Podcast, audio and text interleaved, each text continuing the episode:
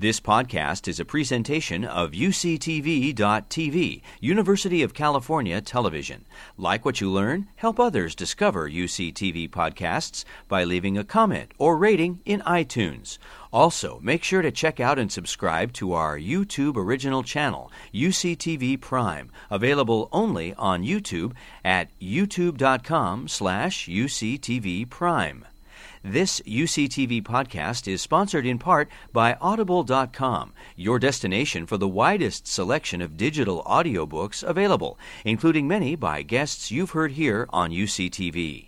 Audible.com is offering UCTV podcast listeners a free 30-day trial subscription and one free audiobook download.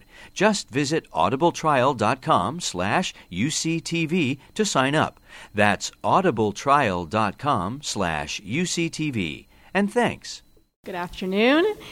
So, in this session, we are going to learn about UC Irvine's Decade program, which is designed to address the drop off in female and underrepresented minority group enrollment uh, between undergraduate and graduate education. And I, as I understand it after reading the document, there's a very strong emphasis on climate. So, I'm really looking forward to hearing that. Uh, we have two faculty presenters, and as I understand it, two graduate students as well. Our two faculty presenters, we have Frances Leslie, the dean of graduate, uh, the dean of the graduate division and professor of pharmacology and anatomy and neurobiology at UC Irvine, and Susan Coutin, associate dean of the graduate division and professor of criminology, law, and society and anthropology, also at UC Irvine a lot of multidisciplinary representation here. Very good. And they will introduce their graduate students who will participate in the presentation.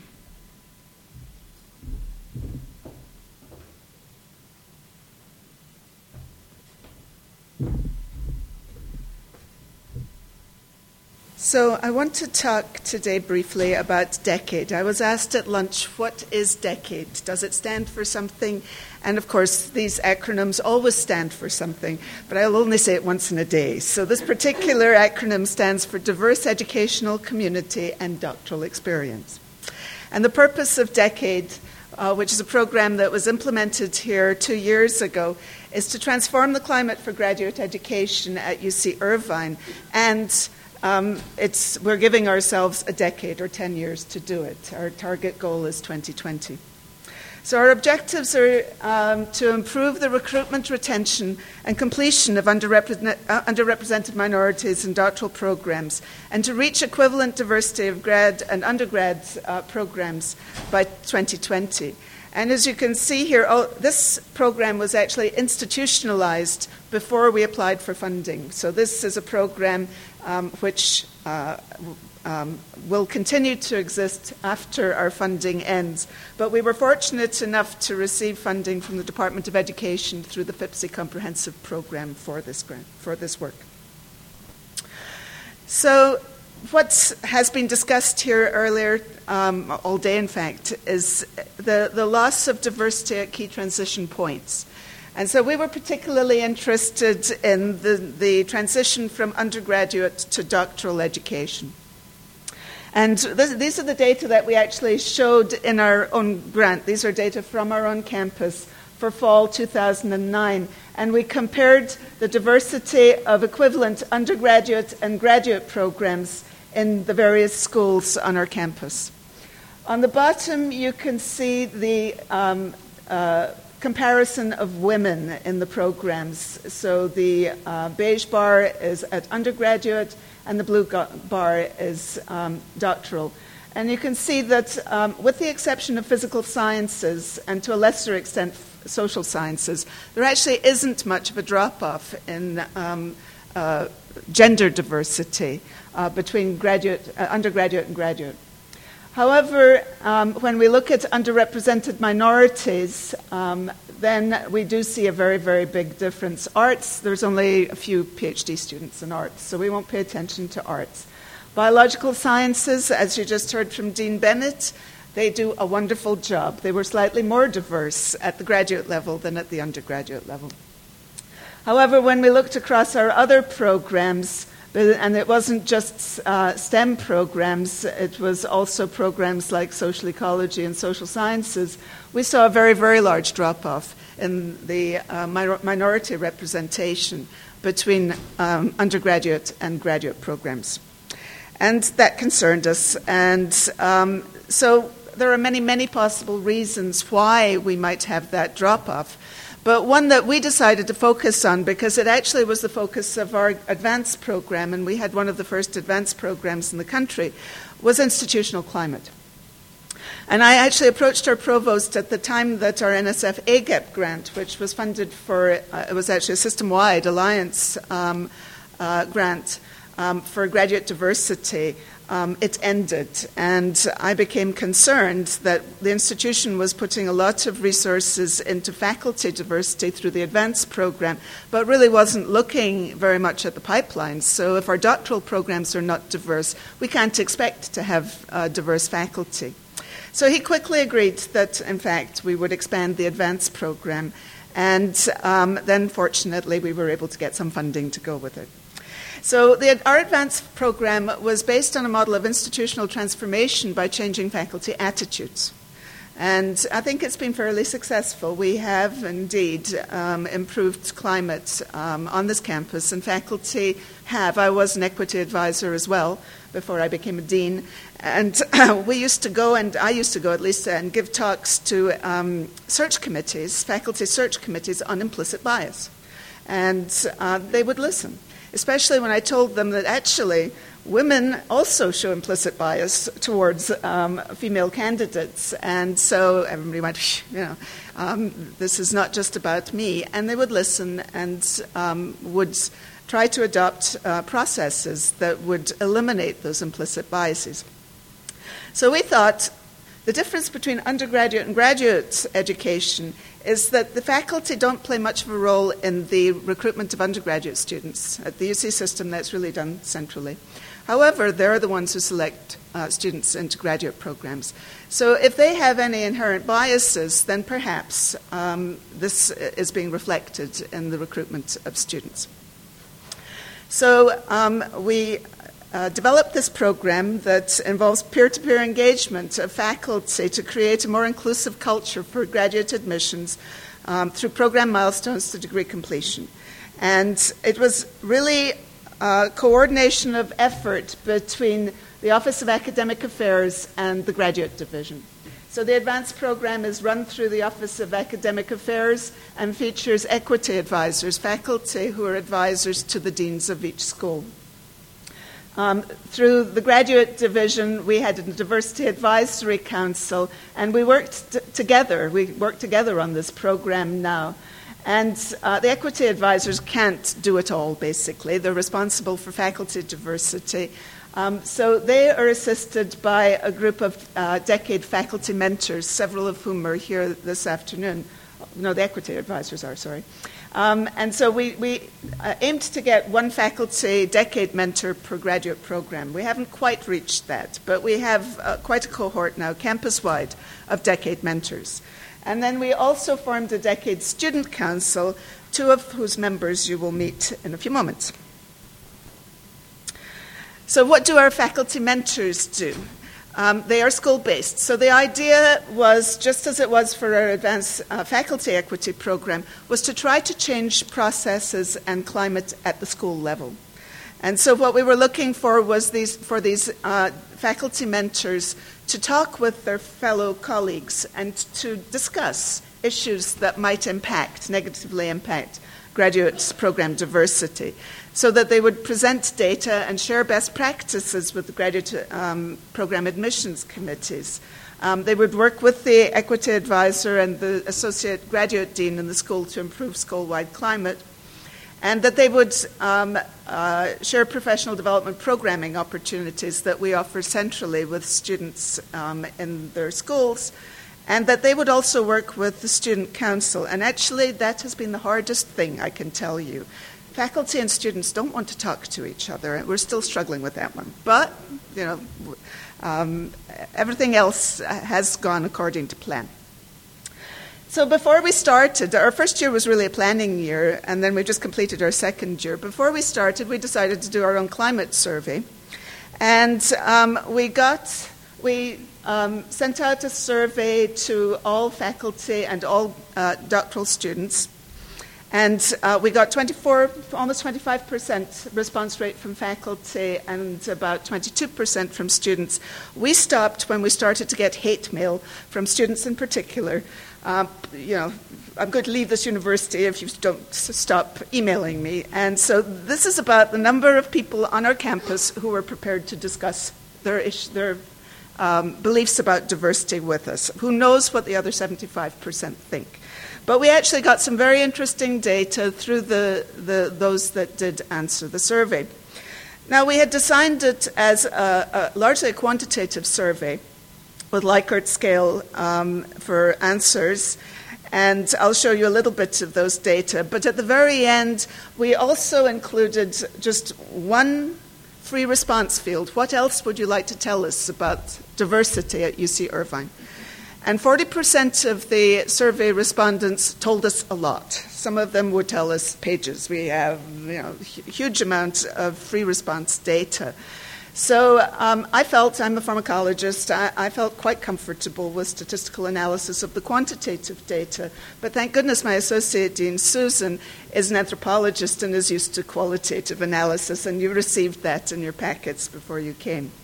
So between the two of us, um, are, um, we are an interdisciplinary team, and then we also recruited two students who just finished their first year as doctoral students in the Department of Education, and they came and did some further analysis of both the quantitative and qualitative data as a first year project, and so they'll present their findings as well. So we have a large amount of, of data on the quantitative responses, but I thought that the, some of these two findings are probably most relevant to this particular um, setting. So we asked both faculty and graduate students um, if, if they had experienced three things inappropriate references to their personal lives, inappropriate references to their appearance, or disparaging remarks about qualifications. And um, those who answered three, it wasn't just three times they'd um, heard um, these things, it was five times or more. And so what we found was that faculty had heard this more frequently than students, not surprisingly. Um, there was a sex difference in our student populations, so female students were more likely to have heard this than male students, but we didn't see any difference based on um, race or ethnicity. On the other hand, for our faculty, the only difference that we saw it was actually an interaction effect. So there wasn't a sex difference between non-minority faculty, but there was a huge difference with uh, minority faculty. So these are minority women, and these are minority men. And our majorities were down here. So everything that we've heard about the difficulty of being a minority woman as a faculty member, these data bear out. Um, the climate is chilly. Even after 10 years of advance, the climate is still chilly. Then we asked about sex. Uh, so that was sex. Those were whether were, uh, they had um, experiences based on their gender. And then we asked about experiences based on race and ethnicity, and we asked the same, same, three questions inappropriate behavior related to ethnicity, disparaging remarks about qualifications, or discouragement about advancement. Actually, they're slightly different questions. And here we found for both faculty and students that um, there were significant differences between minority and non minority, and that there were differences between um, faculty and students, which again is not surprising. Students haven't been around as long to hear as many disparaging remarks. So, non minority students were less likely, particularly, to have heard disparaging remarks about qualifications or discouragement about advancement um, than minority students were. And similarly, non minority faculty were less likely to have heard those, but there were also significant differences with regards to inappropriate behavior. So that's just a snapshot of the overall quantitative findings. We broke it down by school. We did have differences in school response rates. So, for example, computer scientists don't like to do surveys. I heard, found that out. Yes, they just won't do surveys. Um, but other schools were more likely to. But um, I wanted to introduce our two students. Um, uh, Kelly Ward will first of all present a, more de- um, a further analysis of the um, quantitative data and then uh, of the qualitative data, sorry, and then Marina Corrales will uh, present a further analysis of the qualitative data.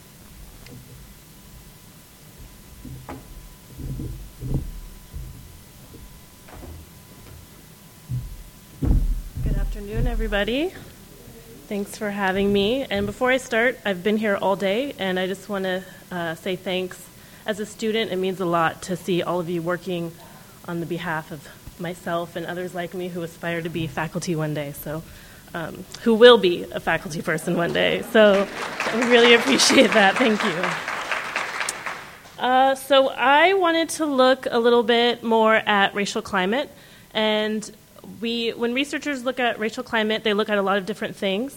I was also curious about how um, individual attitudes regarding diversity are formed, or not necessarily formed, but what kinds of factors go into those um, those formulations of individuals' attitudes, because it's it's a really complicated thing. So um, my hypotheses were that racial climate may affect graduate students' attitudes toward diversity and this effect may differ by underrepresented minority status. I'm also particularly interested in how climate interacts with um, different populations of students instead of lumping us all together. How do majority students perceive climates? How, how are their uh, attitudes shaped versus how students of color? So I looked at three different things uh, within the context of schools here on, at UCI. So uh, I looked at peer attitudes about diversity, whether or not they have a positive effect on individual attitudes. So if you're in a school, say um, physical sciences, how does the climate there uh, interact with or predict an individual's attitudes about diversity? I also wanted to look about look at institutional diversification efforts. So that's very different, and that's thinking about the role of institutions in creating and maintaining diverse environments and student bodies. The first, the first question is more about the general, um, what I call warm and fuzzies about diversity. So, diversity is a good thing, diversity helps us all, diversity is good for equity. This, the second one is more about recruiting, outreach, and uh, compositional diversity.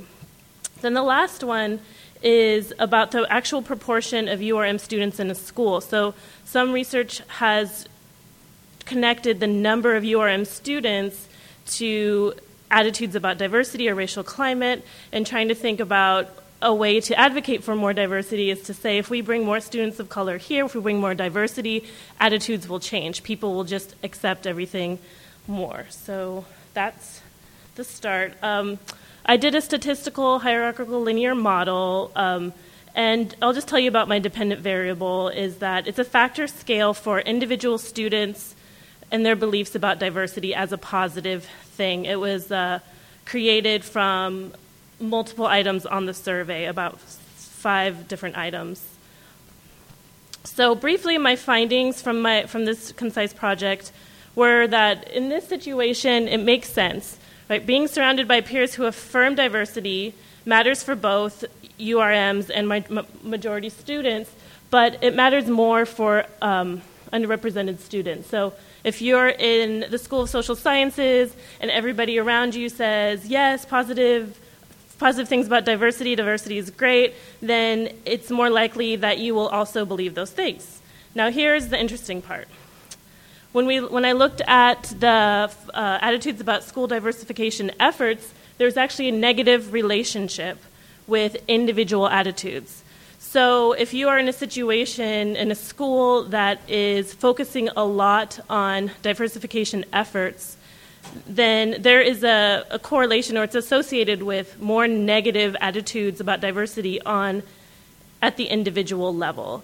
And this is something that perplexed me and that I've been thinking about and that I'm actually going to do more research on. And actually, the conversations here today helped me kind of think of ways to research that more or what, what might be going on here because um, it, it is kind of disturbing when we think about as institutions, when we're promoting diversity, what does that look like for the climate? How do students react to that?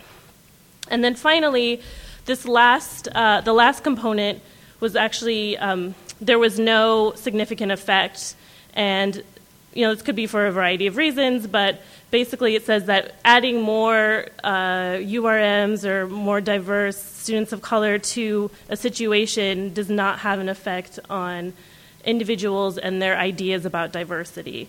And as disappointing as this was, that could be for a variety of reasons, but it also goes to show that um, we should still be advocating for increased diversity, but we have to understand that that's not where that ends. That doesn't. It's not the end all be all for creating wonderful, affirming climates for everyone. And so these are my implications here. That um, just like I said, that everybody deserves to have a supportive educational experience in, in their graduate studies in all levels of education, but it's really important that we also think about climates and, uh, and how people from different groups interact with racial climates in, in different capacities. Um, and I also would like to point out that I think somebody mentioned it earlier today about the discourse on diversity. And I think with that, um, that surprising finding, to me, it could be about how we're approaching diversity, how we're talking about it. Are we talking about underrepresentation in a negative way? Are we talking about how hard it is and how difficult it is? And are people reacting to that somehow? And it's it's showing up in their own individual perceptions. So that is all I have for my brief quantitative work, and then Marina will come up and talk about her project.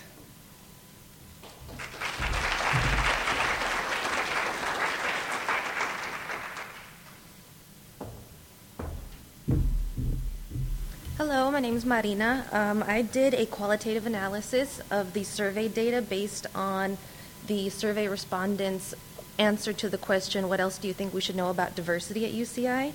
And I focused specifically on faculty. So these are the questions that I asked, and then I wanted to come up with themes across the different findings that I had.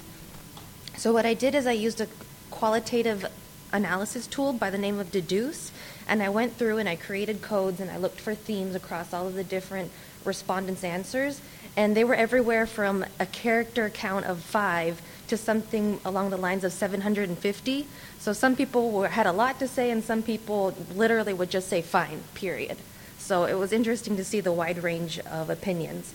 There were three overarching themes that I found, and they were really about diverting attention from the survey topic, diverting attention from personal responsibility, and unfortunately, diverting attention from institutional change, actually making that change.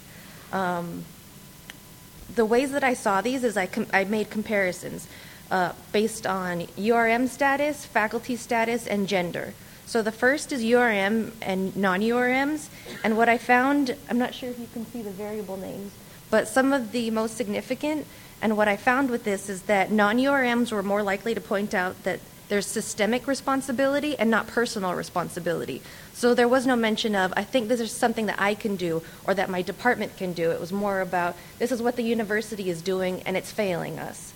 Um, also, variables that I found that were significant based on chi squared tests were ideas such as there's discrimination against women in the hiring practice. The university doesn't hold faculty accountable for diversity efforts and non URMs were more likely to say that. Next, I found that senior faculty were more likely to focus on the survey design and not actually recommendations for change. And I thought it was interesting um, that the greater the faculty status, the more likely they were to be offended by the survey. So um, they were also upset, which I found interesting, and that they felt that they needed to reiterate it was that they were upset that there was not an option to be neutral in the survey. Um, that was deliberate, and respondents were upset about that because they said, Well, I don't really have an opinion about this, and I think it's really something that they were trying to hide behind. Um, next, I focused on gender, and what I found was, in my personal opinion, that men knew more in terms of I need to say that diversity is important, but I don't actually believe it. So it's this idea about Um, men were more likely to say that diversity is important, but they were also significantly more likely to say that merit is more important than diversity. So they would say things along the lines of, don't be too heavy handed with diversity. Uh, in other words, stay out of my department, but go ahead and fix somewhere else. Um, the idea that men thought that merit was more important than diversity also signaled to me that they contrasted merit and diversity, that they couldn't be the same, that it was an either or choice. It was either we're going to have diversity or we're going to have a quality institution.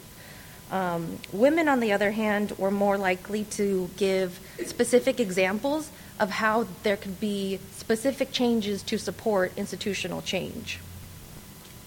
So, some of the findings that I had from this, some of the most interesting were that non URMs were more likely to describe barriers in diversification efforts, but URMs were more likely to give specific action steps and how can we diversify this campus.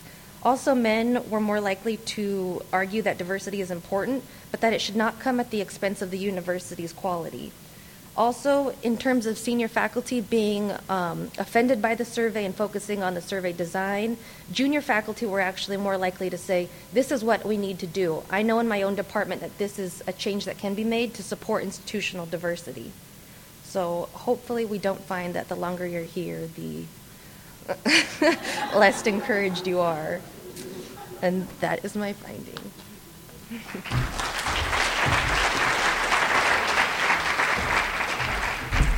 Thank you, Kelly and Marina. That was really wonderful. They've done a fantastic job in analyzing this data further.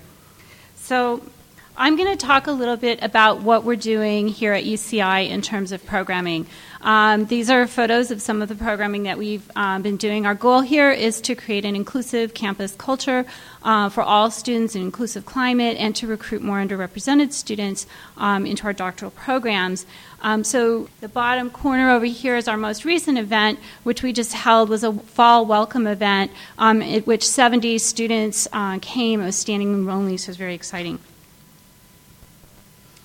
Um, what are we doing? One thing that we've been doing is we've organized a speaker series. So we had, um, and we have one of our speakers here in the room, Carlos Grijalva, uh, but we have had a speaker series over the past year trying to touch on various aspects of the the um, diversity issue in higher education. Um, our dean of our law school, Erwin Chemerinsky, gave a talk about Proposition 209, the legal climate surrounding diversity efforts. And one of the points that he made, which I think was stated earlier today by someone else, was that we sometimes unnecessarily limit ourselves um, thinking that the legal climate prohibits more than it actually does. So he, he um, present, presented some of the myths about 209. Carlos Grijalva, who's here in the room, um, he talked about best admissions practices and recruitment practices, and in particular about problems associated with the GRE scores, which are not predictive necessarily of success in graduate education. Um, we presented some of the um, climate survey results that we've already talked about, and we brought out Marta Tienda, a demographer um, from Princeton, who discussed uh, what the state of Texas has done regarding diversity issues and how and the legal climate, um, the Fisher v. Texas case, which is pending there. Um, and one of the long-term goals that we have is to try to pull together these presentations and other work, um, hopefully for a edited volume on this topic. Um, so we evaluate everything that we do. So here you can see some of the results of the evaluations on a four-point scale. You'll see that um, the talks that we've held, the workshops that we've held, were very well received, including the final point here that um, you know people feel they receive practical information as well. Um, we've tried to uh, in addition to holding talks, we've tried to make the information presented available more broadly for people who couldn't necessarily attend the talk. Um, so, for example, we extracted some uh, best practices in recruitment. Some of these are things we've already talked about here today. Um, I already mentioned the issue of GRE scores. Um, someone else earlier today mentioned not being overly negative about an applicant simply based on the undergraduate institution that they attended and so forth. So we've, we've distributed these kind of tips and we've made the talks and the results available to people in other formats as well. Another thing that we did, um, Frances presented the structure of our program. We've really tried to be innovative. And so, one way that we've gone about that is that we've distributed a call for people to our decade mentors um, to submit applications for innovative programs that they could implement in their own departments. Um, and so this was a competitive process. As you can see, we received 12 proposals, we funded six, and we received proposals from departments across campus, you know, music, for example, um, the arts, you know. So it was a very exciting process reading all of these. Um, I just want to give you two examples of the projects that we funded. One is in the Department of Mechanical and Aerospace Engineering, and that's a project that's working on the issue of gender diver, um, gender diversity, and particularly trying to give female doctoral students in that department the opportunity to develop fabrication skills that they may or may not have developed earlier in life. So they came over the summer. They they participated in a course specifically devoted to learning fabrication skills the Department of Chemistry is also um, implementing a new project. It's following a model called the POSSE model that some of you may be familiar with, um, which attempts to bring in a cohort of students to combat the isolation that underrepresented students um, sometimes feel or experience. Um, evaluating applications holistically, getting to know the students, uh, working with particular students from feeder institutions. In this case, it's going to be some of our Cal State institutions. So, those are just two examples of the funded projects. Um, another thing that we've done is we've, and this was already mentioned, we've developed a Decade Student Council. We have both a central student council um, that coordinates um, with students from different departments and programs across the campus and also works closely with the graduate division. In addition, the schools are all being encouraged to develop their own um, student councils to work with decade mentors in their schools, so that's going on. That's where I was so excited to see 70 students come out to our first welcome event of the year. Um, the students put together their own newsletter, which they publish and distribute around the campus. They had a logo contest. We realized that we were creating PowerPoints and we didn't have a logo for a Decade. So the logo that you see here actually was designed by our students. Um, and so it was very exciting to see what they came up with the notion of increasing steps, right? You know, improvements over time. And then we've also made some travel funding available to students who are participating in the student in the decade student councils to support their professionalization experience and compensate them to some degree for the kind of effort that they're putting out. And I believe Frances is going to share with you some of the results. I think, in, in contrast to you know some of the discouraging um, results that we saw earlier, where things are entrenched over time, you'll see some changes.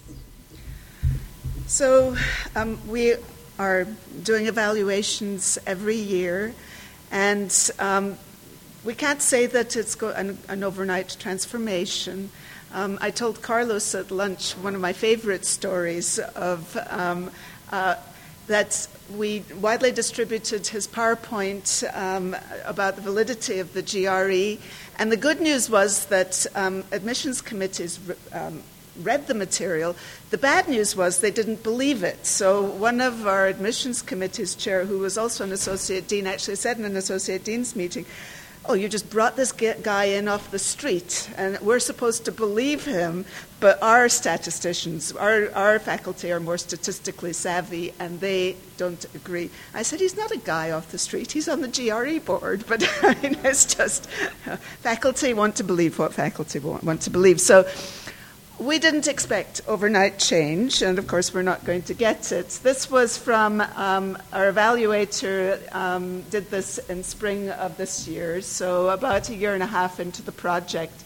And he asked both faculty and students, and these are faculty and students who are involved in the Decade program, not uh, a campus wide survey, about faculty attitudes and beliefs about diversity. Three is no change.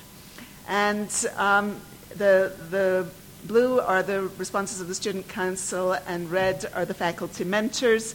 The faculty mentors didn't actually think there was that much change in faculty attitudes, although a little.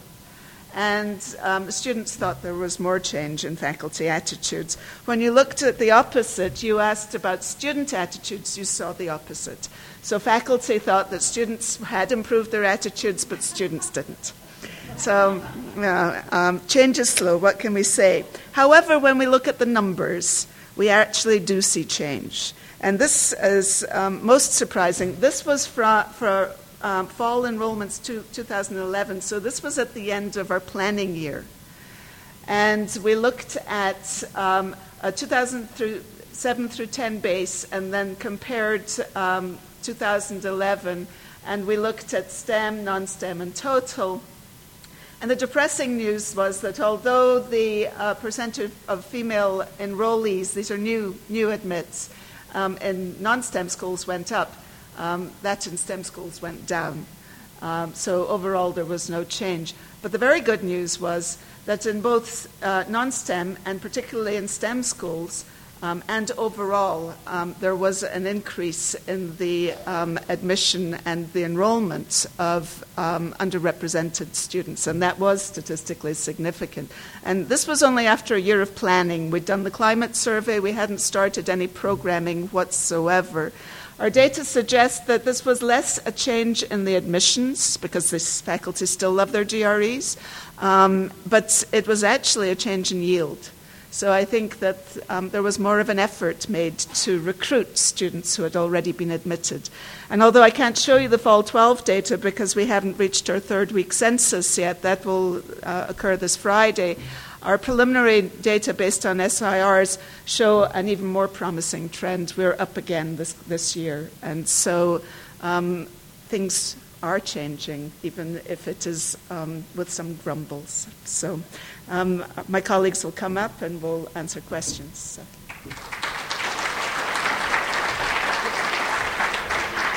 Supposed to stand here, so.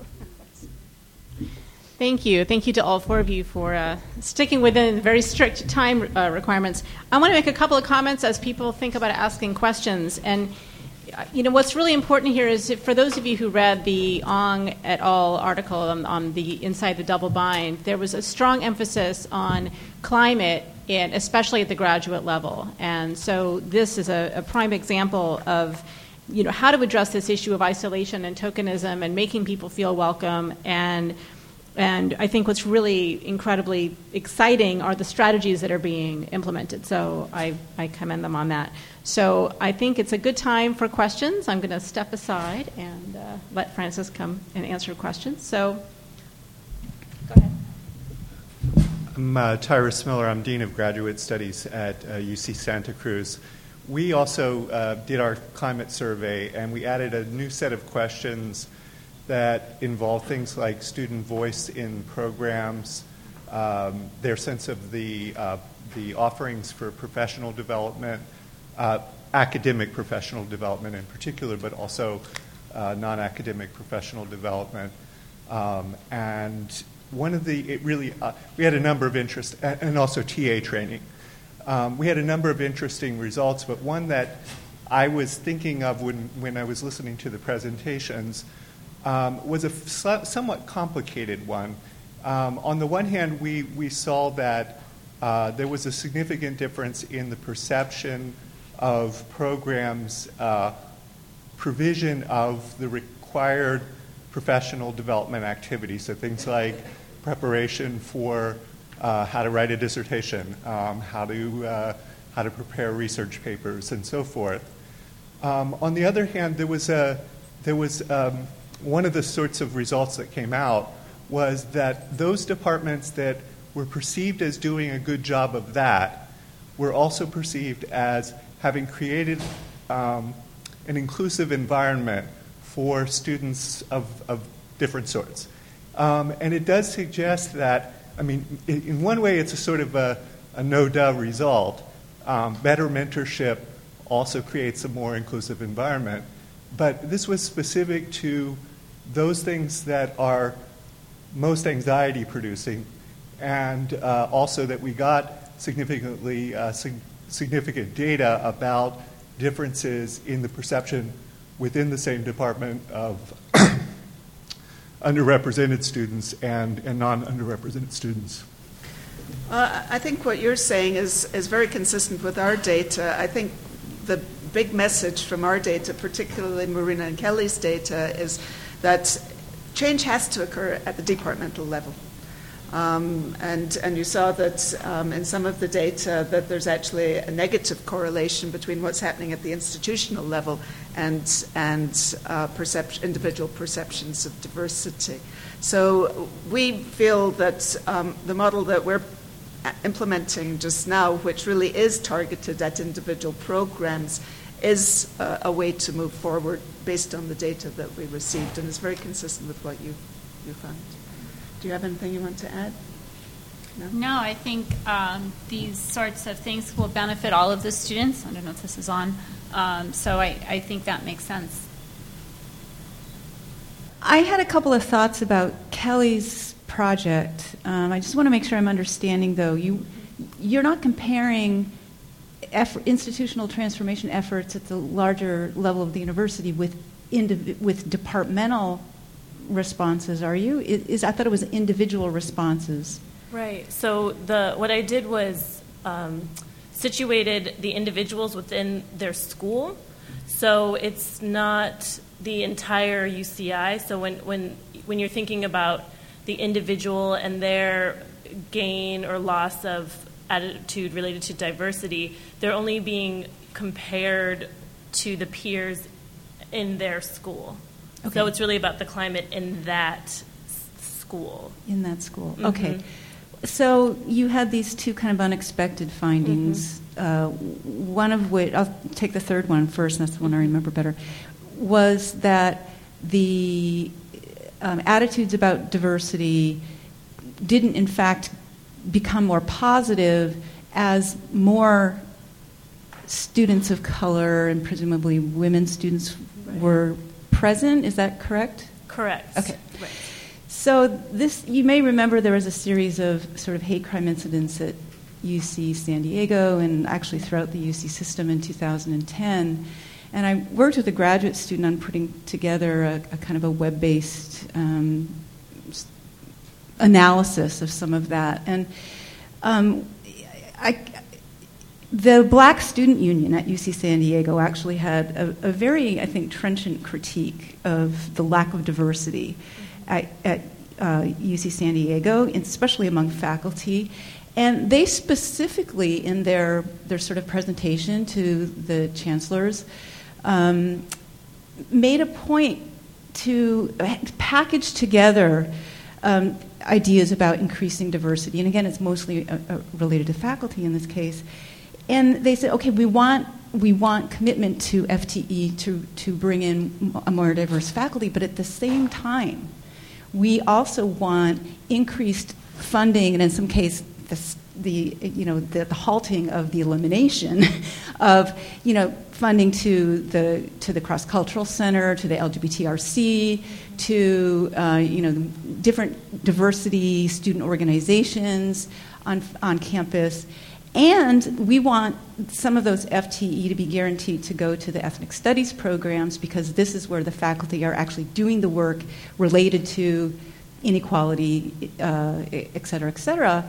And so their point was you can't just throw bodies into the institution without creating a, a, a structural, you know, an institutional setting in which knowledge production about these issues matters, and the administration has to signal that these things matter um, by supporting these programs. So that was. So this is a long way of saying that I think just just increasing numbers, just focusing on numbers is not going to necessarily solve the problem. And there's even some good social science research, which I haven't read for a long time, that you increase the, it, this is around ethnic and racial diversity, you increase that, and you in fact actually generate more conflict if you don't also then create a context in which people can understand histories of discrimination, current practices of discrimination, and things of that nature. So to me, that's what that finding potentially is speaking to. Um, I'm sorry, I'm being really fast or really long winded, so I'll save it and talk to you personally okay. about the other one.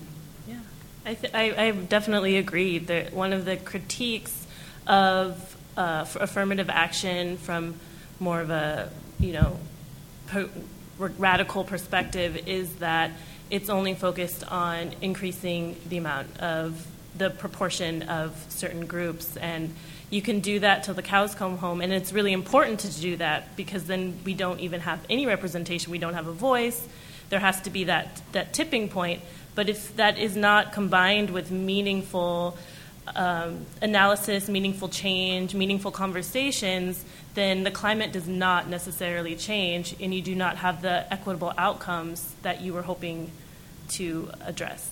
So, so quick point about the GRE, and Dr. Grewal has behind me, so I don't know what he's going to say. But, but I'm, I'm actually surprised that you're so down on the GRE because the GRE actually allows us to broaden the sort of schools from which we admit. I mean, we are happy to take students uh, into my department, which is rather highly ranked department, and therefore has a lot of very, very competitive applicants. But we are happy to sort of widen the pool of our incoming students. Be- because despite, for example, having studied in a lesser known school, in a lesser known department even, they may have a really good GRE score, which coupled with some, uh, uh, some undergraduate research we normally consider to be a very good indicator of success in research. So I could, should probably let Carlos answer that. But uh, the, the bottom line is if somebody's got a great GRE score, that's great, and faculty will admit them. But um, there's a whole body of research that suggests that underrepresented minorities do not score as well, particularly on the verbal GREs. So you, if you're using GREs, you're, you're discriminating. Uh, um, and then there's all sorts of statistical issues. So, uh. so I'm Carlos Grajal from UCLA, the guy off the street. and um, I'm not going to get into the GRE. Uh, there's value in all of the yeah. components. I think what the GRE board really says is don't use one measure, be holistic about it. Uh, you want to look for consistency. If it's uh, high scores in math in, in their courses and poor quantitative uh, scores, there's a mismatch. Something's going on there. You have to look at the whole picture and find out what the source of the um, issue is. Um, your point was that you, you didn't want to just create a Q score. Right, um, to have and, a cut and line. use that example. as a way yeah. of yeah. cutting off, which is done by a lot right. of But that's not my purpose for coming up here. What I wanted to comment on was that, you know, and I'm sure that uh, many deans have similar experiences. You go to faculty meetings, you talk to faculty, they don't want to be preached about diversity. I think uh, most those that are that know about it, um, they get it. Uh, some of them um, don't want to be preached about diversity, and so they feel forced into doing things that they may not feel all that comfortable about. I think what we have to do is do a better job of promoting the science of diversity and showing why it has, why it's important, not only because it's the right thing to do, but because of the kind of work that Scott Page and others have done that have actually demonstrated the fact that a diverse group actually is more productive, more creative. I think if we do that, it's going to help. The other thing is the notion of stereotypes. The presence of individuals is important. I think there's a lot of literature to show that. Um, and uh, we see that in faculty meetings. If you have that one Hispanic or that one black, it's going to change the, the whole profile of that meeting just because they know that they have to have some recognition of the fact that different views have to be reflected. So, so our program tries you. not to, to preach. It tries to get faculty peers to talk to their colleagues and students to talk to their faculty as well, which is turning out to be a slightly harder problem, but we'll get there. Thank you for that presentation. It was really neat to see. Uh, my name is Asmeret. I'm an assistant professor at the University of California, Merced. I'm in the physical sciences. Um, not a very big crowd, I should say. but anyway, uh, one thing that I thought was interesting in the list that um, uh, you presented from your findings was how women felt that it was really important for people to be held responsible for uh, at least not promoting diversity um, not so much as preventing things that could have worked out from working out um, in fairly negative ways. I really like that metaphor of landmines that was used before because it's really very descriptive of at least the experience when I was a graduate student at UC, um, and experience not just mine, but several people and my peers that went through. Um, except for the fact that it's not a traditional minefield we're talking about where there are multiple mines and the chances of stepping one are high. There's probably a couple of mines out there, but they don't deactivate. They keep, you know, they keep, multiple people keep passing through those mines and keep, keep stumbling uh, many stumbling and just dropping out of these pipelines because it's, it's too hard to deal with them, to be frank, right? Uh, but we don't really, and it's not that we don't recognize that this thing exists, but we don't seem to have too many, at least that I am aware, am aware of, um, institutional structures to address these issues. Um, when the problems are pointed, there, I feel like as a grad student and postdoc and even faculty, I get exposed to a lot of things, positive things, to improve diversity, um, and you know a lot of things. And for the majority of people, are actually working really hard to do it. But where we stumble is, you know, one, two people here and there that completely erase the progress that could have been made. Right. Um, and unfortunately, that one, two people make a difference in a lot of people's career trajectories.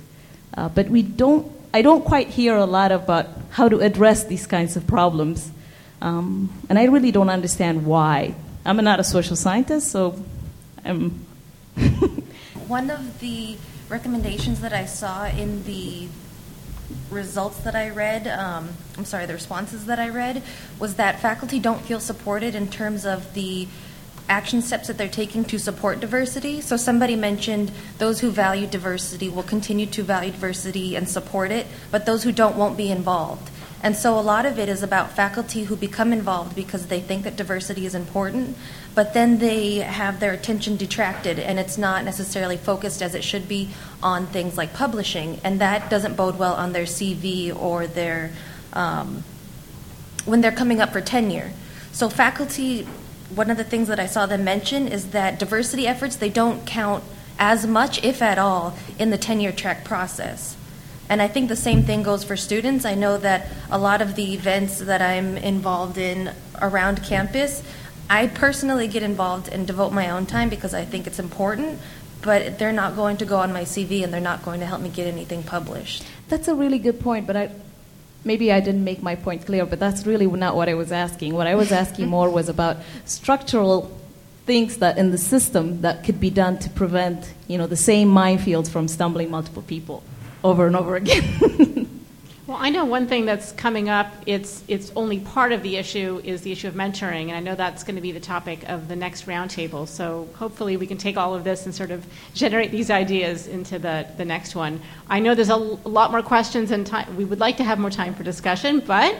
Um, we're going to move on to our final uh, session. So let's thank the four presenters.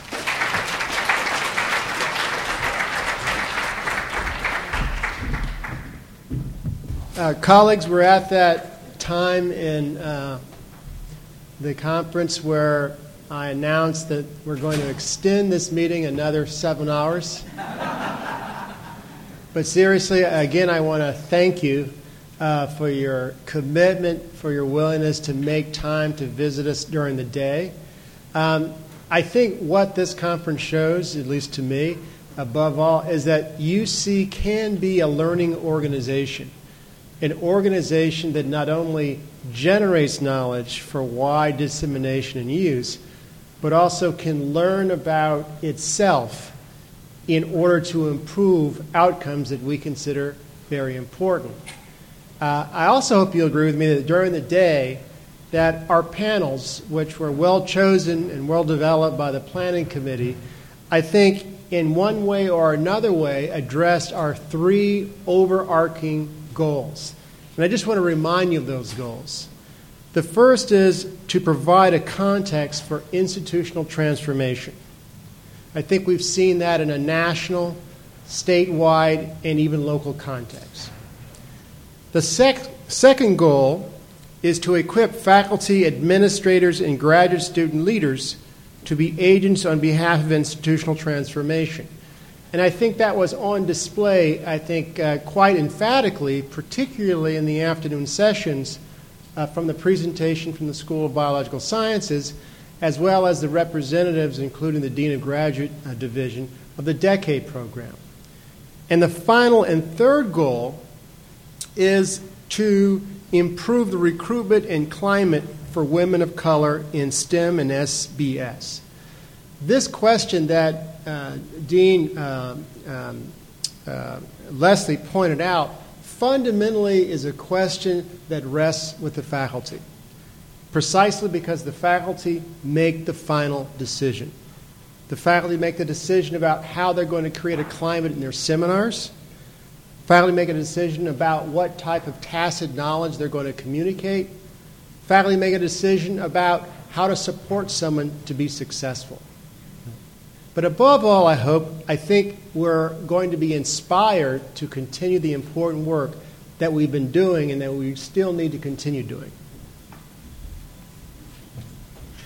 I wanted to remind you as you uh, sort of debrief on your campuses about today to, to look again at that packet of bios of our presenters. We really had an amazing group of people here today chancellors to graduate students. And um, uh, it, the energy and the knowledge and the expertise have really been important.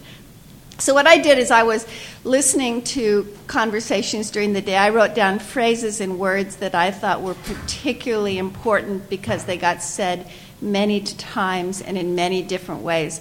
We have uh, Kelly Ward, one of the graduate students you just heard from, has agreed to uh, put together a, a, uh, an analysis of our discussion today um, as someone with expertise in these issues. So that's something we will issue in a few weeks when it's done.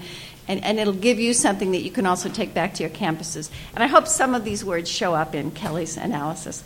Um, unconscious bias, we heard again and again as an effective way to talk about these issues. Intersectionality, uh, the importance of understanding the, the the particular domains of disciplines and sub disciplines and the differences there for women and underrepresented minorities.